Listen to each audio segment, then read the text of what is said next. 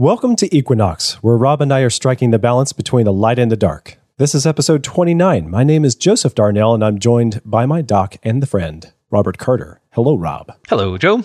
I am really excited about today's topic because this is one that has been requested, believe it or not, from listeners and other people who come to me thinking I know something about science. then I tell them, What are you talking to me for? You need to talk to the doctor. And he's the other guy on the show. Well, I'm looking forward to this one too because we're going to delve into some really cool early man and how brilliant he was. Yeah. But first, I, I wanted to ask you, how you doing? How's all the work going? Well, I'm doing fantastic. Since the last time we talked, I spent, no joke, four days, seven in the morning till 11 at night, doing nothing but analyzing COVID 19, SARS, MERS, and the pangolin, and a couple bat coronaviruses. Interesting. The um, Chinese defector, uh, Dr. Yan, Yan, however you want to say it, she's been going around the talk show circuit for months saying that the Chinese uh, deliberately made this virus and deliberately released it. And, you know, that's very controversial. But she finally published a paper. And her and her colleagues, they laid out this is how it was made. And everything they said is standard laboratory techniques. And they said it would take about six months. Interesting. And they said, here's what they left behind, and here's what they left behind. And as soon as I saw that, my eyes bugged out. See, when I was working on my green fluorescent proteins, I was taking them out of coral, and you'd, you'd amplify that messenger RNA or RNA at this point and convert it into DNA and amplify it with primers that had a restriction enzyme site in it, like CCCGGG or GATCCA. Those are palindromes. They read the same forward and backwards. Oh, yeah. And there's these back, well, forward and backwards on different strands of DNA because DNA has two strands. There are all these bacterial enzymes that will cleave specific palindromes. And there's an entire catalog. I mean, you, you say, I need to cut this set of six letters, and you can order an enzyme that will cut that set of six letters. And they pointed out that right in the most critical spot on COVID 19, the ACE2 receptor that grabs onto the human cells, not just that, but in a small area about 200 base pairs wide, right in the middle of it, the part that actually does the grabbing, there's an Echo R1 restriction site. That's E. coli restriction enzyme number one. Huh. So it doesn't belong there, right? No. COVID 19 is the only sequence that has it. Now, it's only one or two letters off from the others, but it's pretty easy to toggle a couple letters in a genome like that. And all of a sudden, you can cut that piece of DNA. And on the other side of the important site was a foul one. I don't remember the species of bacteria, F something, but um, Sure. there's a, a spot that will cut there. So if you put those two enzymes in there, it will literally clip out that 200 letters and you could put your own cassette in there, add DNA ligase, and you're done. Hmm. And you just swapped out the one thing that's different. Like when you look at the other coronavirus this thing is similar to, it's very similar, except in this one spot. And this one spot just happens to have enzyme cleavage sites on either side. So this is super controversial. Yeah. I am not going to go on record, even we're talking about it, I'm not going to go on record saying that the Chinese government made this virus. Sure. But it's a giant smoking gun. I am curious though. Do you think that it, they knew what it, it lets? Again, I'm, I'm not trying to implicate a particular party for making the thing, but if it was designed, do you think that the people that were making the virus this way understood what it would do, or do you think it was a custom tailored job and then it got into the wild where they didn't understand what the implications would be, and it would only become self evident once in the field and there were examples of people's symptoms. If this was a custom job, it was deliberately done to have a certain effect, and the effect is what we see. Okay. Now, I don't for a second think they intentionally released this. That's step one. Because viruses, they just tend to get out of containment. They're little teeny things. They don't like sure. you know, staying in a little box.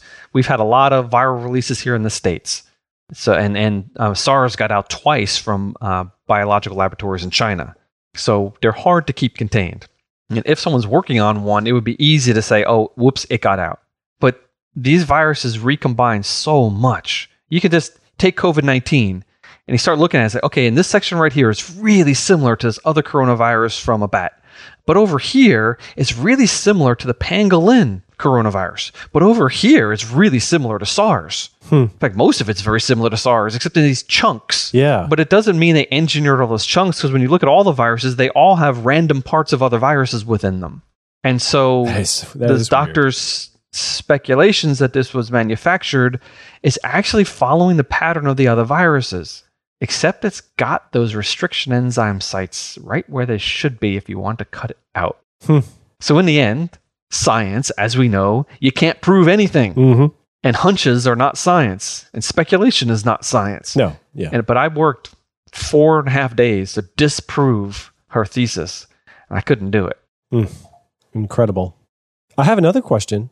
Granted, what we know about science, uh, I'm spitballing here and brainstorming. I don't understand this stuff well enough. Obviously, this is not how we go about these things. We go through channels like medications and antibiotics and vaccines. But the, th- the thought occurs to me if something can go viral just in the air and by touch and be transmitted that way worldwide in you know less than six months total. Could a virus uh, could a counter virus be created or a bacteria or something that is carried that would counteract such a thing when we know exactly what makes it tick to attack coronaviruses? And you know i'm not saying that this is the right solution obviously.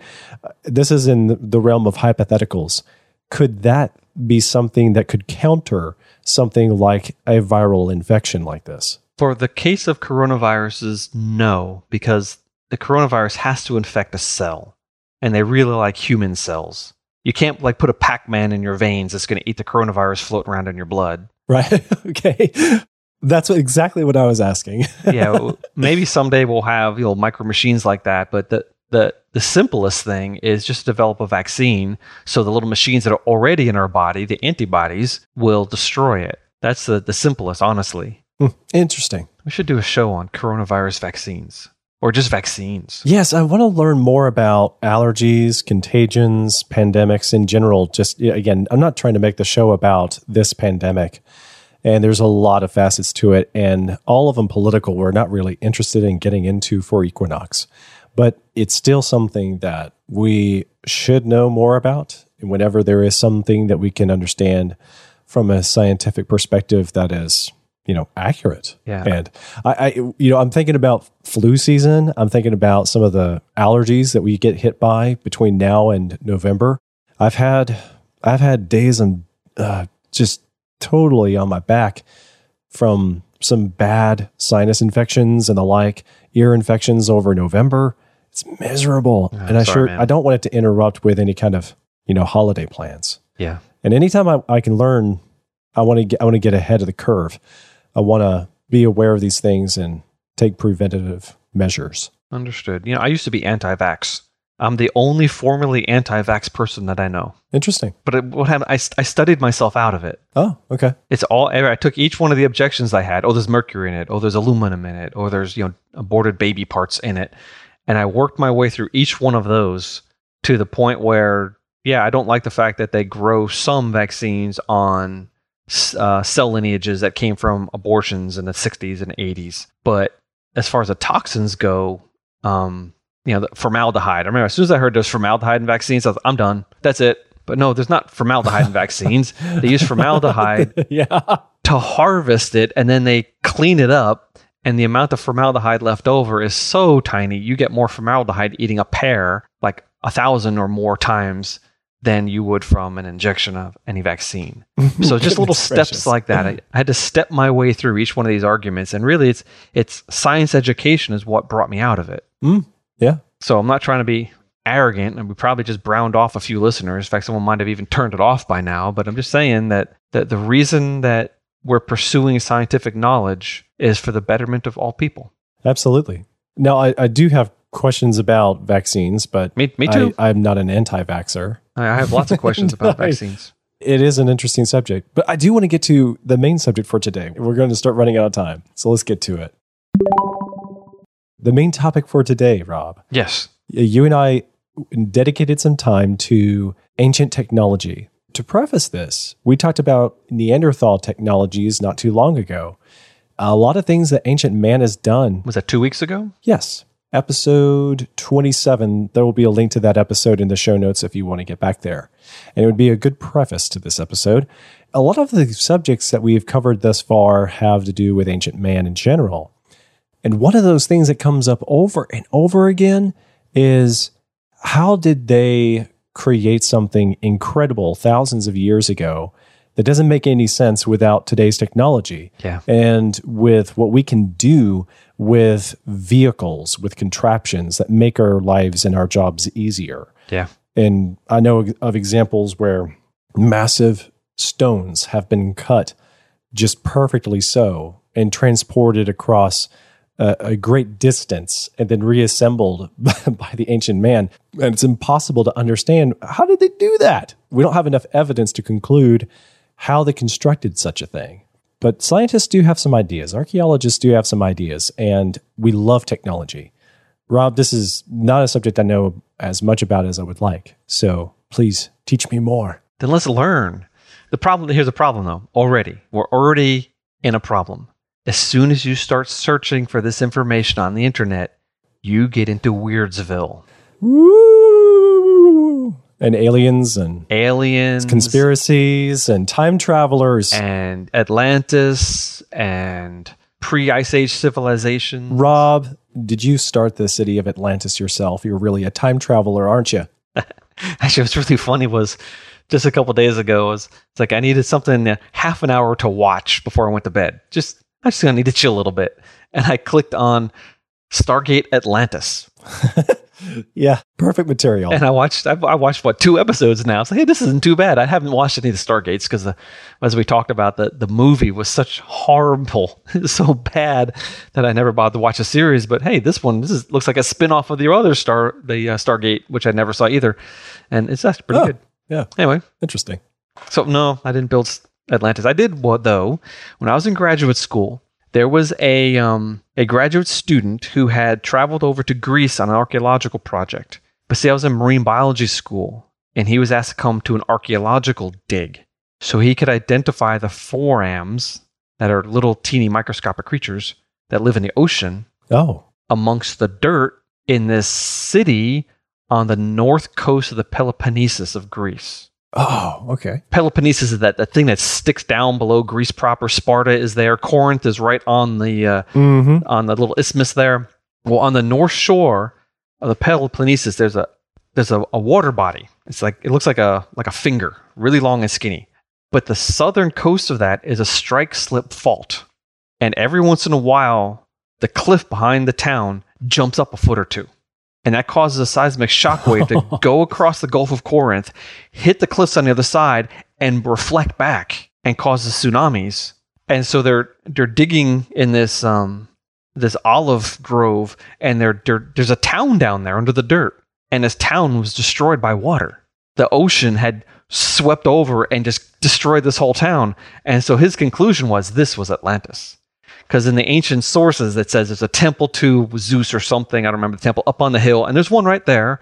And he's got all these corresponding things that fit the Atlantis story. Now, of course, everyone and their brother has tried to identify Atlantis, and this is just one more candidate. Of course. but it was a really cool, really cool uh, thing that he did because he's looking at the forams and he's trying to tell what season, what time of year this happened based on the water temperature, which would control which of these critters are growing at that time Oh, wow. and really neat stuff like that. But no, I didn't. I didn't build Atlantis. Sorry. Did y'all confirm that it was Atlantis? Or No, no, you- did you y'all can't. at least give it a name? Uh, uh, no. Hmm, I don't okay. know. You know, several dozens of houses in a little village, and where that they were excavating. And since there's no town there now, it's just just a site. I don't remember the name of it. Intriguing. Yeah. Huh. You'll have to t- write more about it in your memoirs. Maybe, maybe. But after you get past all the Atlantis aliens, pre-ice age civilizations, all the the stuff that people love to say and it's really interesting, but it's not grounded in any truth. Mm-hmm. After after you get rid of that, you can actually look at the technology of ancient man. And their technology though, some of it is exquisitely amazing and other is just generic. But the ramp was an amazing innovation. The wheel changed the world. Writing. I mean, once people invented writing, the world was different than it was the year before, however long it took to invent really writing, writing. It's really easy to take for granted those awesome, simplistic technologies. Yeah, but these were, I mean, whoever took a clay tablet and a pointy stick and started writing cuneiform, that was like the invention of the internet. That's how groundbreaking that was. And of course, we talked about several times the cow. yes, our favorite technology, the right. mascot of Equinox, has got to be the cow. yes, the high technology that moves. So we get all these really cool, awesome little teeny things. And you have to dig really deep to get something that's not mundane like that. And there's a lot of examples out there. One of them is called the Baghdad battery.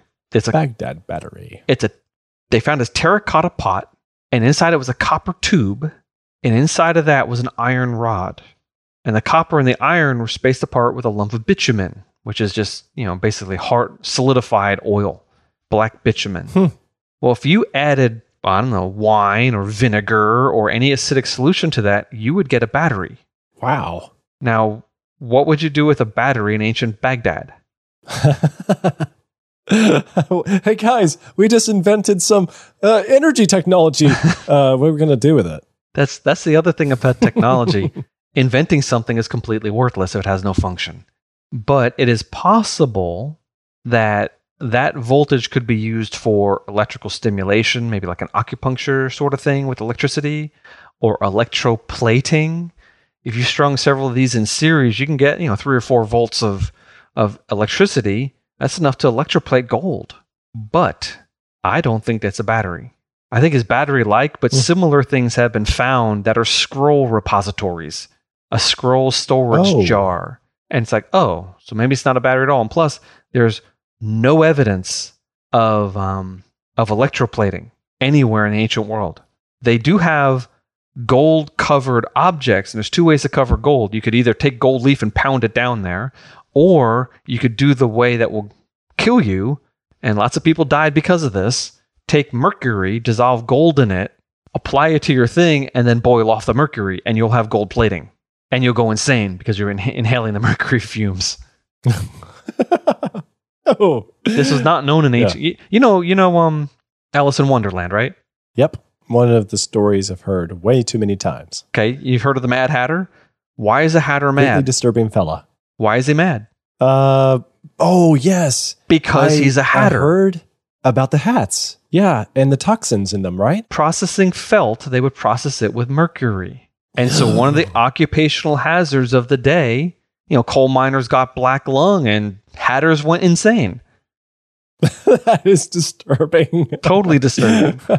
And so the the ancient people that were plating things with gold using boiling mercury, um, that would have been a high hazard job. Their lifespan would have been greatly reduced. But if your lifespan is only going to be 30 or 40 years anyway, you know, if you die at 35 of insanity instead of 40 of something else, how do you tell the difference? nope. You, yeah, what what difference does it make?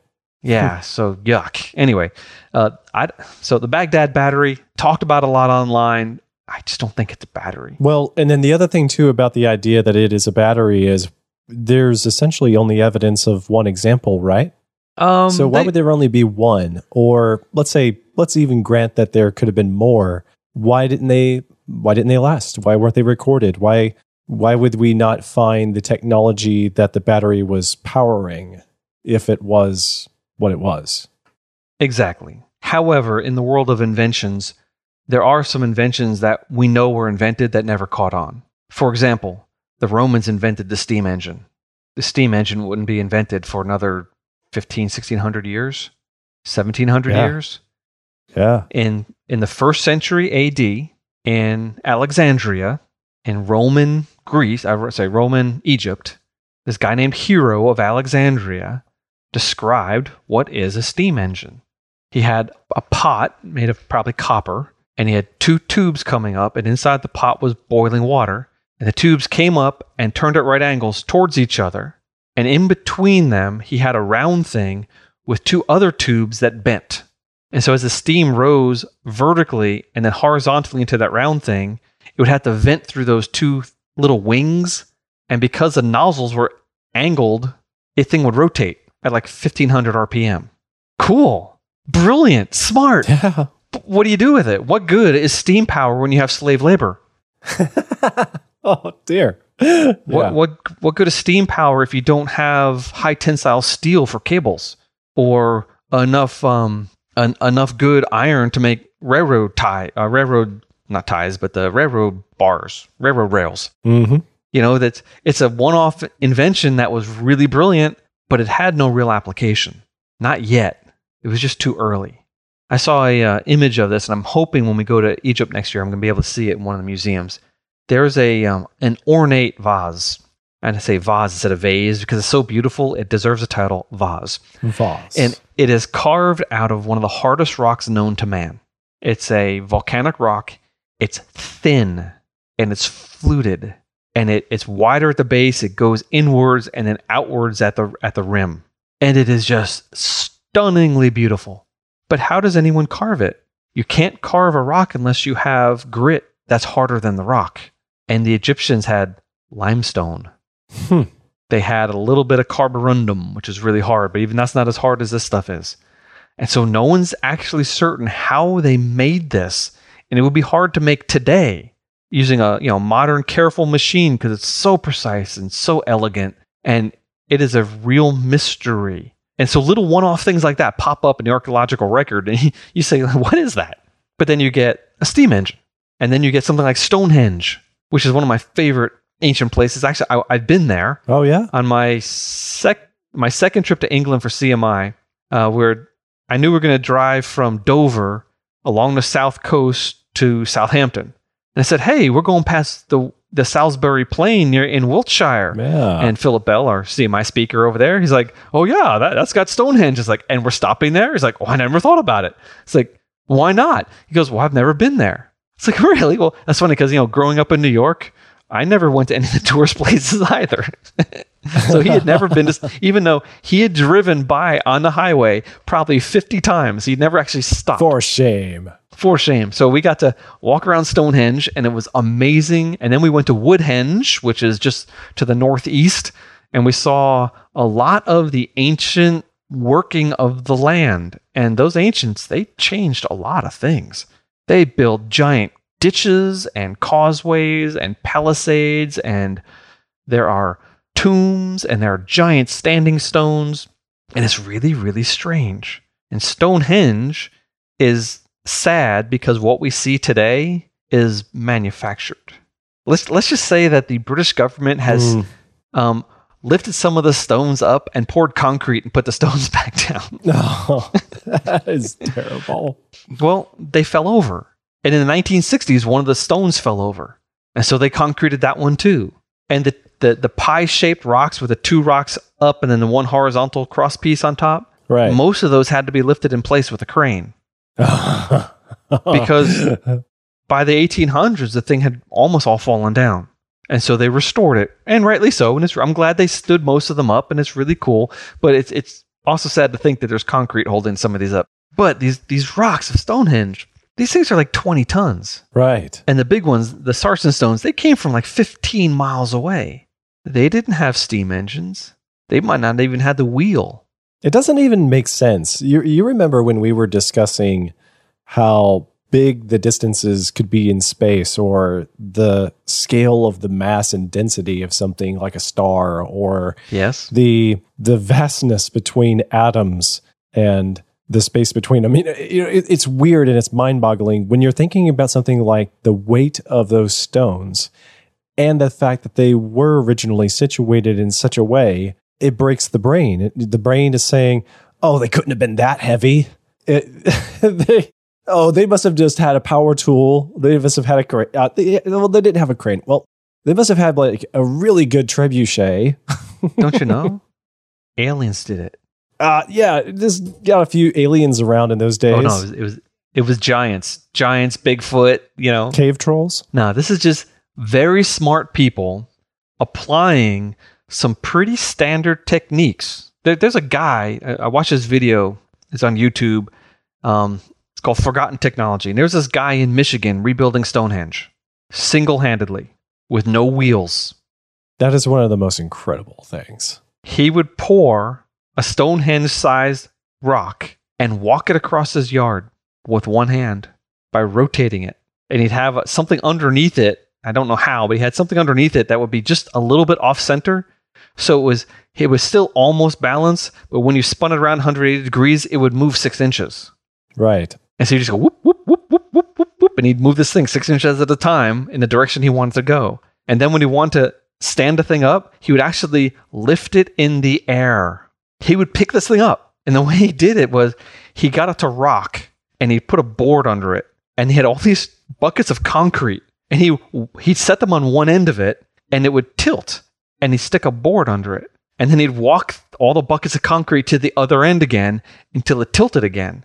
And here goes, you know, I think he's using two by fours or four by fours. And so bink, bink, bink, bink, bink. Every time he did that, it would go up a couple inches. And he would lift, lift this thing up like eight feet in the air. And he'd dig a hole at one end and he'd knock out a support and the thing would fall into the hole and stand up. That's Ah! awesome. One guy, one handed, moving Stonehenge sized blocks. Now, that's not 15 miles. And he pour concrete foundation that he could move his stones along the concrete. Okay, fine. Yeah. Yeah. Yeah. But the, the blue stones come from Wales. That's not close. There's other stones that come from another part in Wales. In fact, the Pem- Pembrokeshire, which is on the, the western part of Wales, they move some stones a long way. And as we now know, we didn't know it before, but as we now know, there's some astronomical things about Stonehenge. Astronomical. Like if you're standing in if you're standing in the middle of the ring at sunrise on a summer solstice, the longest day of the year, sunrise will happen above what's called the heel stone. It's a stone, it's it's a kind of rough cut stone. It's outside the circle to the northeast, and the sun will rise right over that stone. So this is an astronomical observatory. Interesting. Or maybe it's a religious edifice that was based on astronomical principles. We have no Right. idea what they did with this thing or why. that is so amazing. All we know is it's really old. I mean, on the edge of human civilization, old, pre civilization, even. You know, people first getting to England and it's old. And when the people we now call the English got to England, This was already there. oh, it had been there for two or 3,000 years. Yeah. Crazy old. But that's nothing. That's nothing compared to my favorite archaeological site in the world. It's a place called Gobekli Tepe. Uh, Lita Kazner and I wrote an article about this on creation.com long time ago now. It's one of the first ones we wrote together. And she's probably been here 10 years. So I'm not sure how long ago we wrote this, but it's, Mhm. it's this archaeological site. And if you go to Turkey, Turkey's very mountainous, but Syria is not. And if you go to the southern edge of Turkey on the border with Syria, on the very last hill, so north of that is Armenia and you know uh, the mountains of Ararat are north. But if you go through all these mountains, you get to the very last hill, and you're looking down on this flat plain called Mesopotamia. And somebody built something much bigger than Stonehenge. They didn't move the rocks as far, only maybe 200 meters, but they're T shaped and they have animals carved on them in 3D. And the animals are animals that don't live there today, like wading birds and crocodiles. This is a very dry area today. So whoever built this, they built it during a different climatic cycle. And there's like 200 pillars, They're 10 to 20 tons each, 200 of them. And they're in 20 different circles. And they've only uncovered maybe 2% of the whole site. Wow. They're doing. They're actually they're slow walking it because they want future generations of archaeologists with better technology to uncover more. But what they've uncovered, Well, that's a good idea. it's brilliant. But what they've uncovered, I mean, this is there's no evidence of writing. There's no evidence of of agriculture. This is the earliest man possible. This is Neolithic. Neolithic means new Stone Age. This is before the Iron Age, before the Copper Age. This is as early as you can get, and there aren't any industrialized areas. There aren't any major civilizations. They thought that at this point in time, people were hunter gatherers. There's no farming yet. This is so early. How on earth did people who didn't have farms have enough food to get a bunch of people to go over here and build this gigantic site? It would have taken hundreds of people. How do you feed those people? You can't do it in hunter gatherer situation. Right. Remember, we talked talked about um, Neanderthals and the fact that if you didn't get enough food in September, you're dead before May. Food was a massive problem back then. Before, you know, the, the reason farming is so cool is because one guy can grow more food than he can eat. And as soon as you have a surplus of food, you can release people in the population for specialized roles, like priests and, and kings and things like that. If one person can't grow more food than he can eat, you have no technology, you have no civilization. Rob, I have a question. I'm just thinking Yeah. about Gobekli Tepe. This is the kind of archaeological dig where it helps to be reminded how do how do these structures get buried? You know, we were thinking about Ah, it, this one, this one was deliberately buried. what really? Someone during the Stone Age, after it was built, buried in dirt, which means it's completely Okay, so preserved. that is unusual. It was not exposed to a lot of weather because someone buried it on purpose, and we don't know who, and we don't know when, and we don't know why. That is incredible. Because you'd have thought that you would have said that there was some sort of like dust storms that happened over a few centuries, that there were flash floods in the area and erosions, that there they were known for getting hit by hurricanes and tornadoes to cover it up with so much dirt. And you look at the thing and it's clearly absolutely buried and yeah, getting excavated. What's even Hmm. stranger is is underneath farmland. It's underneath farmland. And the farmers for centuries had been they, they had been piling up rocks they found on the surface, like farmers do. They move rock and they have these rock piles. And some people have been chipping away at the tops of some of these these monuments, Oh, thinking they were natural rocks. And so you can see like pick marks, and that they oh just. But but this this site is even more amazing because not only is it the world's earliest major archaeological site, it's just northeast of a town called I can't. It's S with a little cedilla under it. I don't know how to say it in Turkish, but it's Mhm. Sanliurfa. In ancient times, it was called Urfa. And now I'm going to get onto my little soapbox here. okay. I don't think that Abraham lived in southeast Mesopotamia in ancient Ur. There's nothing in the Bible that points in that direction. Everything points to northwest Syria Okay. and there's a town here named Urfa. And this Gobekli Tepe, if you're standing there, you can look down. It's within eyesight on a clear day of one of the first major ancient villages that's important in the Bible after the flood. Wow. Where did Abraham come from? Haran. He could have potentially visited Gobekli Tepe at least. Yeah, grant you, he didn't live there. Well, no, it was probably buried by then. okay. But Wow. he he stopped in Haran. That's where Terah died. From Haran, he went south to Israel. When he sent his servant, you know, put your hand under my thigh and swear to me that you'll find a wife for my son, Right. he went up to Haran. When Jacob fled his brother, he went to Haran. Padan Aram is this area. And this site is within visual eyesight of the world's oldest archaeological structure that someone deliberately buried at some unknown time in the past. That is so awesome. And it's right near a town called Urfa. And this is also the Chaldean territory, because even though the Chaldeans started the Neo Babylonian Empire with Nebuchadnezzar, ca- the Bible calls him a Chaldean all the time. That's not their original homeland. They didn't move into southeast Mesopotamia until after the time of King Solomon. And Abraham's thousand years earlier than that. They lived up in northwest Syria. And this is Haran is amazing because one of the major branches of the Euphrates, as the Euphrates goes west and it curves around north into Turkey, there's a branch that goes due north right towards Haran. And there's these two um, arms of mountains that come south, almost like someone wrapping their arms around a village. And there's this well watered green spot. You can see it from space because of all the agriculture they have. There's a green spot in the middle of this deserty area. Two arms wrapping around this place, and Haran's in the middle, and Gobekli Tepe would be at the head. So I am absolutely intrigued by this location. I can't wait for them to dig more up because I don't know what they're going to discover. so, on an example of the T shaped stones there at Gobekli Tepe, there's carvings of the various animals, Mm-hmm. and some of them, just to me, resemble dinosaurs. Is Well, that yeah, a confirmed thing or not? No, they call this one a fox, but it sure does look like a duck-billed dinosaur to me. Considering other ones are very lifelike, the birds you can tell, the alligators you can tell. This one doesn't look like a fox, but they say it's a fox. Yeah. So how come this one is such a bad fox and this is such a good bird?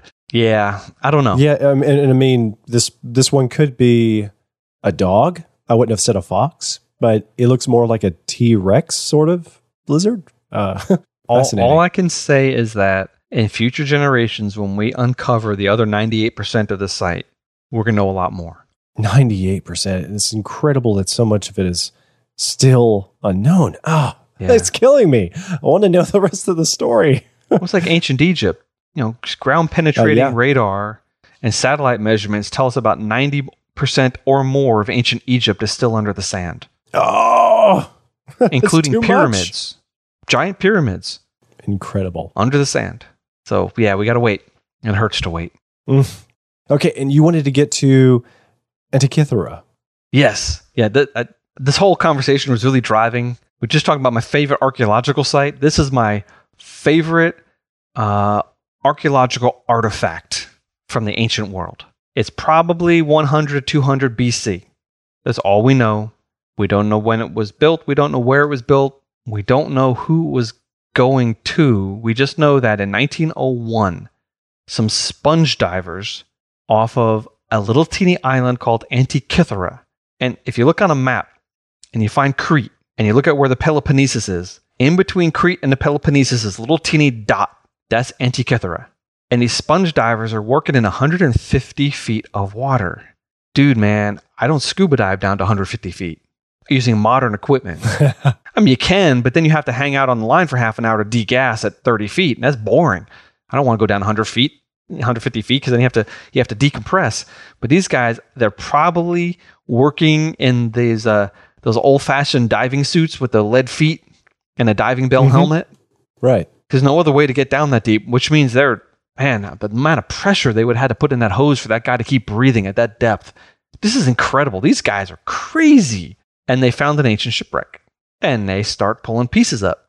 And they found this block, this concretion of rusted stuff. And eventually somebody noticed that, hey, I think that's a gear. And after now 119 years of studying this, we figured out what it is and how it works and how many gears it had and when it was built. And using modern uh, imaging technology like X-ray tomography and, and uh, high precision X-rays and things like that, they uh, they found writing on it. Awesome. It also looks like a fascinating piece of technology. It's just nice to look at. Yeah, I want to build one so bad. I want to have like a like a homeschool, you know, buy this box of pieces and you can build one yourself and have all these brass gears in it and stuff. But you can't buy these brass gears off the shelf. Mm. None of this is normal. There, there's a gear, a big gear. It's five and a half inches wide. It's got 223 teeth. What? Why? Why isn't it four? Why isn't it you know an interval of two or an even number or or 223? Who thought of that? And how do they make a round wheel five and a half inches in diameter out of brass that long ago? The other gears are a lot smaller it looks like they took a brass bar and cut it. And so a lot of the gears have the same diameter. So they had a bar that they cut, ding, ding, ding, ding, ding, to make, and then they filed the, the teeth out in triangles to make gears. Mm. 37 gears. And they're arranged so you could, if you had attached a, a stick to some of these gears and put the moon on the end of the stick, it would rotate. And there's a calendar on this. So you can say, oh, I want to know where the moon will be three years from now on the third Thursday in February. Turn, turn, turn, turn, turn, turn, turn, turn, turn. Oh, it'll be right here at nine o'clock at night. And this will be the phase. Wow. And the sun. And apparently, add a couple accessory gears, and I think they know where they go. All the visible planets. Wow. Uh, what? yeah. We would not have anything this sophisticated until the 1300s in Europe. One of the things about ancient technologies that boggles my mind is What's that? That that we would have this technology, but then it would seem like all the other technologies that should come with it in the modern era are absent. So it makes you wonder what other technologies we just don't know about that they had. You know what's missing from this? What? time. It's not a clock. It's a calculator. Right. Exa- exactly. Of course. They didn't have our concept of time. wow. The Greek world, time was cyclical and chaotic. They didn't have this linear progression of you know one second, two second, three second, four seconds. Even though the Babylonians talked about seconds, they they did not have this idea that we have today, where you need to precisely measure time at this point and precisely measure time at some other point, and now you know how much time is in between. They weren't thinking that. This is just a calculator. It's not a clock. So even though it has a calendar on it, and the days of the month are written on this thing. And, so, and based on the days of the month, they think they can probably guess where this thing was manufactured, probably on the island of Rhodes, not on the island of Sicily, and not in Corinth, because it uses the Rhodian calendar or something like that. Wow. And we wonder maybe if Hipparchus of Rhodes, a famous uh, Greek philosopher about 200 BC ish, second century BC, if he had some influence on this, because he was tracking the moon. And he had figured out that when the moon was closer, it moved faster through the sky. And when the moon was further away, it moved more slowly through the sky. Dude, man. Wow. The moon's orbit is almost circular. Perigee and apogee for the moon are not that different, but they're different enough that he actually calculated how the difference between the, the speed of the moon through the heavens and the Antikythera mechanism does this too. Not all the gears are round. Oh, and the little oh, moon wow. the little moon thing speeds up and slows down based on the orbit the actually the elliptical orbit of the I don't even know if he knew it was an ellipse or not. It didn't matter because he just knew it sped up and slowed down this far apart and there are planetary gears in this thing. A planetary Wow. gear is, you know, take a gear and it's got the teeth on the outside, right? No, no, make Yeah. a ring and put the teeth on the inside of the ring and then put gears inside that. Gears within gears, not gears outside of gears. And part of the planetary gear system is, is the moon thing. Mm. This is, I mean, mouth hang open. Where on It earth did this come from? We don't have any other examples, but it wasn't made out of whole cloth. This thing had to have predecessors. It had there had to be a school of thought that led to this, and people working and working and working and working until they finally got it. Or they had a genius like Harrison and his clocks. Remember, we talked about longitude, and Harrison invented a clock that no one else had ever invented before, but clocks already in, existed. He just added like a hundred brand new inventions that made a clock so accurate it wouldn't get messed up if you put it on a ship. So there was a clock precedence, but he just like leapt over everybody and and threw technology at the world that the world had never seen. This could be that like some super brainiac guy sits down one day and says, "Hey, you know what? I think I'm going to invent this this machine where I can predict the oh, you can also predict eclipses in the future. Wow. I want one of these so bad." Right. Hey, listeners, if anyone is a mechanically inclined, why don't you make an Antikythera mechanism for about 32 degrees north? Anyway, So, Rob, one of the things that I ask myself because I don't understand any of these things is how is it that something like that could come into the world and be lost for good? Because it it just seems like we are so conditioned with modern technology that it gets proliferated, it is worldwide, it is available in every town in country, and then something like this comes along. Actually, there was a, a news story that my friend TJ from my other podcast, uh, Hi Fi, if you haven't checked that out, it's also on Night Owl. yes, yes. He shared with me earlier today. Old television kept wiping out villages' broadband for 18 months. An entire village lost its broadband at the same time every day for 18 months, and now we know why. And it's funny that technologies can come and go and be forgotten like that, but served its time and go, and then we kind of forget how did it even work because we're you we've gone on to something else. Aren't you going to tell the audience why they were losing it? You got to, you got to, you can't leave them hanging. Why were they Yes, losing I'll- I'll their, do my best. their, their Wi-Fi? Yes. It says a crack team of engineers turned detectives have become heroes in the village of I sorry, I can't pronounce this one. Aberhosen? Aberhasen?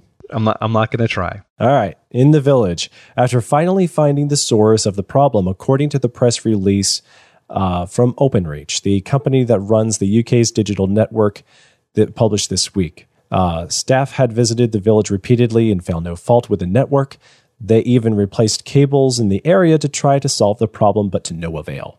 After carrying out a plethora of tests, engineers had a theory that the problem could be caused by a phenomenon called single high level impulse noise, in which an appliance emits electrical interference that impacts broadband connectivity.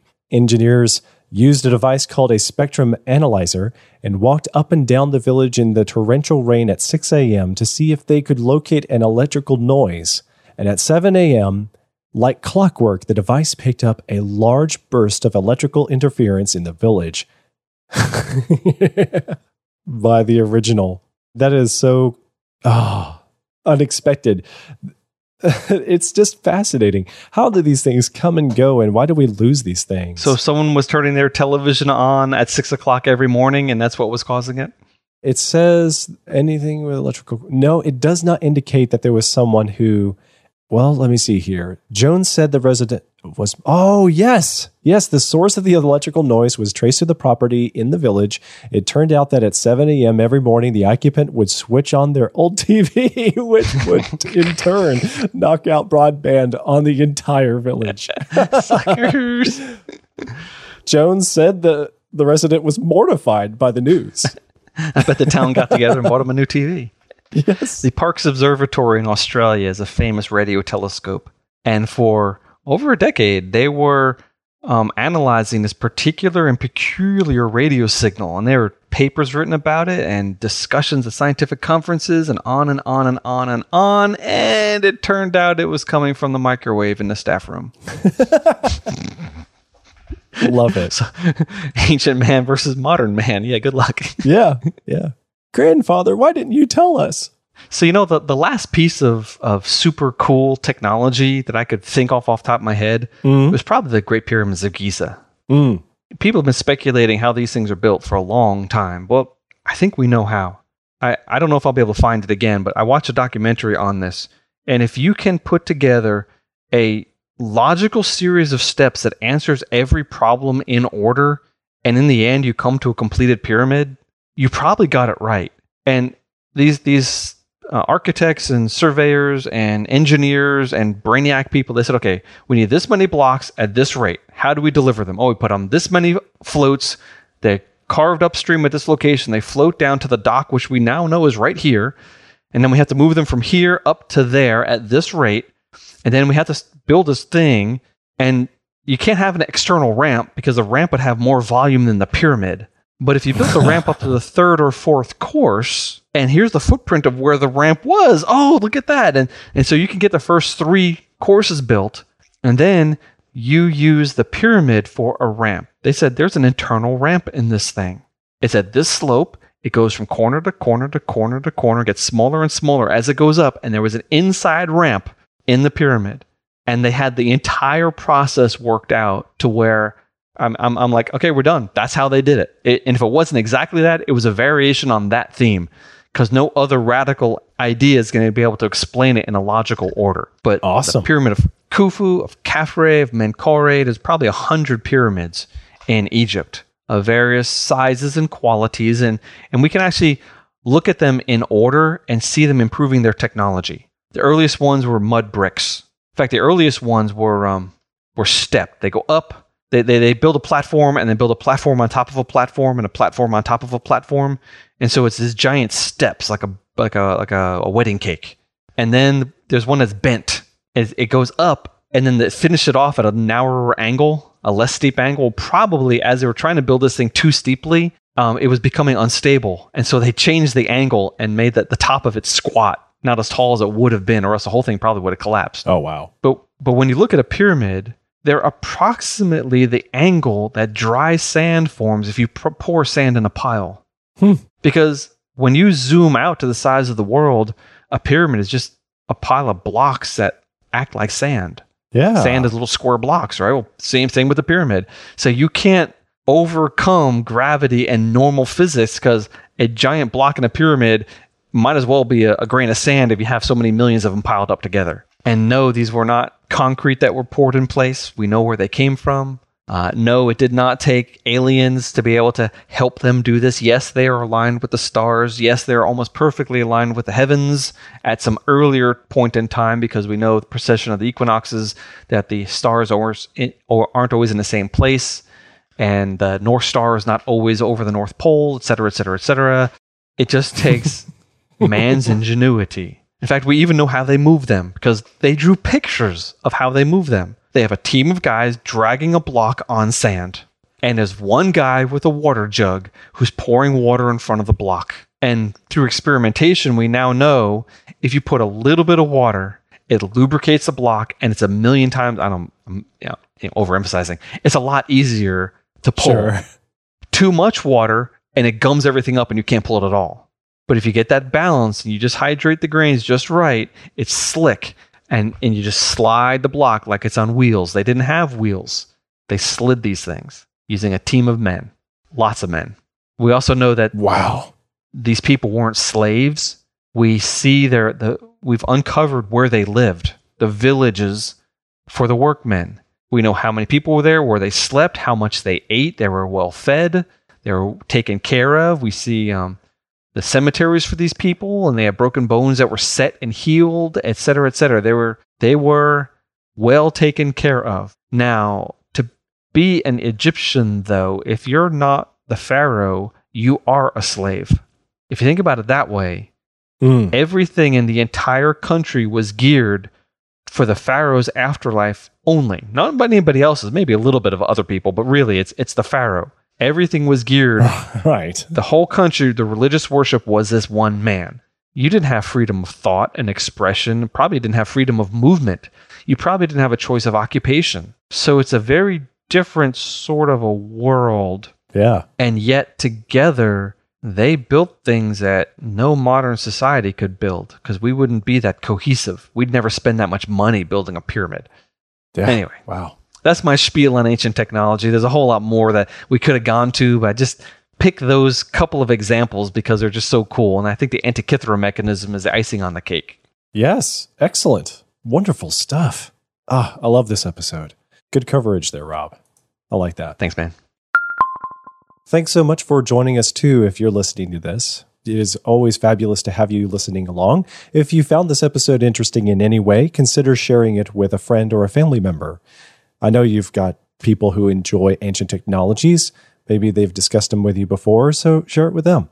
And if you want to dig deeper into these topics. In fact, listener, we might depend upon people sharing these episodes because word of mouth is a great way to get an audience to grow. So we would really appreciate it if you did so. Yeah. And if you want to dig deeper into these topics, you can also find the links to the stuff that we discussed and Rob brought up in the show notes on our website. They're available at nightowl.fm slash equinox slash 29. It's just that easy. Uh, the show notes are also with this episode if you subscribe to the show in an app on your phone.